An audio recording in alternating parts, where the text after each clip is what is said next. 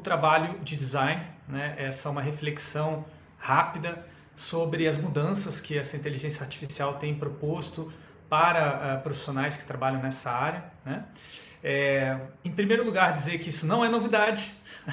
Na verdade, a inteligência artificial ela está é, nas origens da área acadêmica, da pesquisa acadêmica sobre design. Basicamente, quando os primeiros pesquisadores da área de inteligência artificial começaram a pensar o que dava para fazer com um algoritmo de solução de problemas genérico, que foi considerado o primeiro algoritmo de inteligência artificial, o Herbert Simon, que trabalhou junto com o Newell nesse, nesse artigo, nessa publicação, ele começou a se interessar muito pelo design. Tanto é que ele vai escrever um livro que vai se tornar um clássico, que é As Ciências do Artificial, e vai fundar, é, junto com outros trabalhos, a pesquisa sobre o pensamento projetual.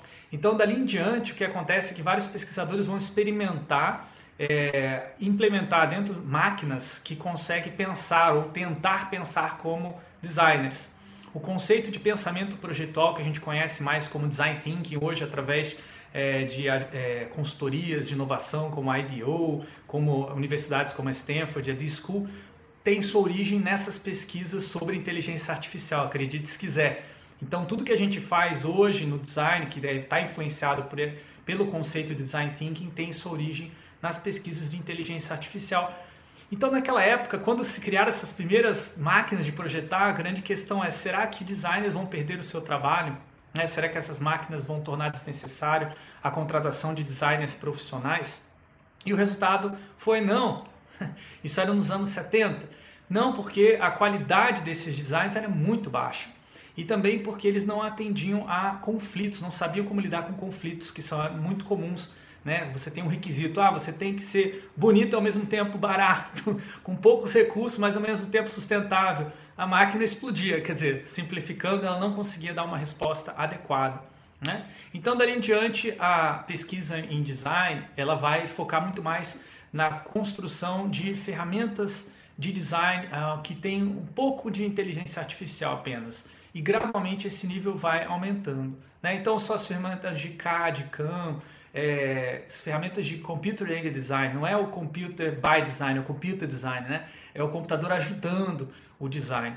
E isso vai é, ser a história das ferramentas de design até muito recentemente, quando a gente tem é, a disseminação, a popularização é, de inteligências artificiais generativas, capazes, dentre outras coisas, de sintetizar imagens originais a partir de um prompt de texto é, essas inteligências voltam a ter um interesse naquele foco dos leigos, designers leigos, pessoas que não são designers profissionais. Então surge de novo essa pergunta, né? Então quer dizer que essas IAs vão, é, vão é, tornar obsoleto o trabalho do design?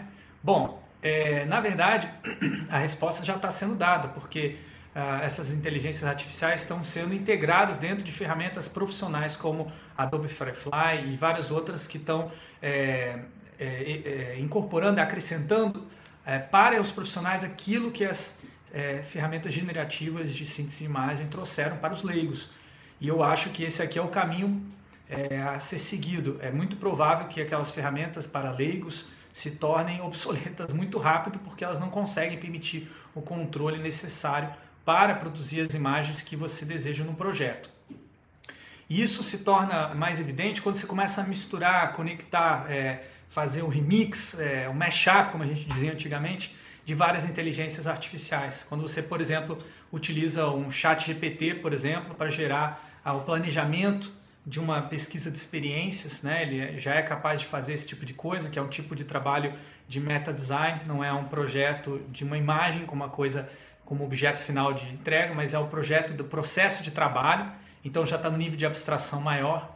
E aí, se você conecta o que sai do chat GPT e coloca numa uma ferramenta de síntese de imagem como Midjourney, você tem isso aqui. É uma imagem que representa é, a, toda uma área de concentração de um grupo de pesquisa que a gente está montando aqui na UTFPR chamado design prospectivo. Então, essa imagem representa anos e anos de pesquisa do nosso grupo que estava registrado em texto e que o chat GPT ajudou-nos a adaptar esse texto para que ele pudesse ser um prompt é, interessante, que tivesse um resultado bacana como teve através dessa integração MJGPT, Midjourney ChatGPT. Para quem quiser brincar depois, pesquisa aí. Então fica a dúvida, será que designers vão perder seu trabalho e todas as imagens vão ser geradas por esse tipo de mashup?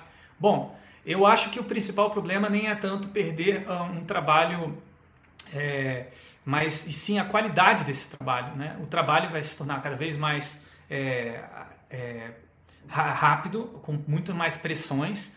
Né? Então a gente também acha que as inteligências artificiais elas vão precarizar o trabalho. Né? Isso é uma das pesquisas que a gente tem feito também. A gente tentou comunicar isso para novos estudantes através de um teatro fórum, que é um, uma história que a gente conta através de personagens. Então aí tem um cliente do lado esquerdo é, demandando para uma inteligência artificial gerar logo da empresa dele do lado direito. Você tem um designer precarizado trabalhando para fazer essa logo num sistema muito parecido com é, os, os, os, aplicativos e as plataformas de entregas ou de, é, é, de mobilidade que a gente vê hoje em outras áreas. Isso não existe ainda na profissão de design, mas a gente está justamente fazendo uma especulação, uma prospecção, né, como a gente chama o design prospectivo, desse futuro. E esse futuro, no próprio, na própria peça de teatro, a gente traz como sendo futuro do meta designer, que é o cara que projeta a inteligência artificial. Então há uma, um diálogo muito interessante nessa peça que eu não vou poder é, entrar em detalhes aqui agora, mas eu vou fechar minha fala dizendo que eu acredito que designers continuarão tendo muito trabalho se eles conseguirem projetar o próprio pensamento projetual, em vez de reproduzir uh, metodologias de design thinking importadas do exterior, é, com vieses é, coloniais que às vezes nem sempre ajudam nossos clientes, os nossos usuários. A gente precisa projetar as nossas próprias metodologias, nossas próprias ferramentas, nossas próprias inteligências artificiais, e isso é estudado dentro de duas áreas acadêmicas que a gente chama de meta design e infra design. Esse é o futuro da profissão. É isso, gente.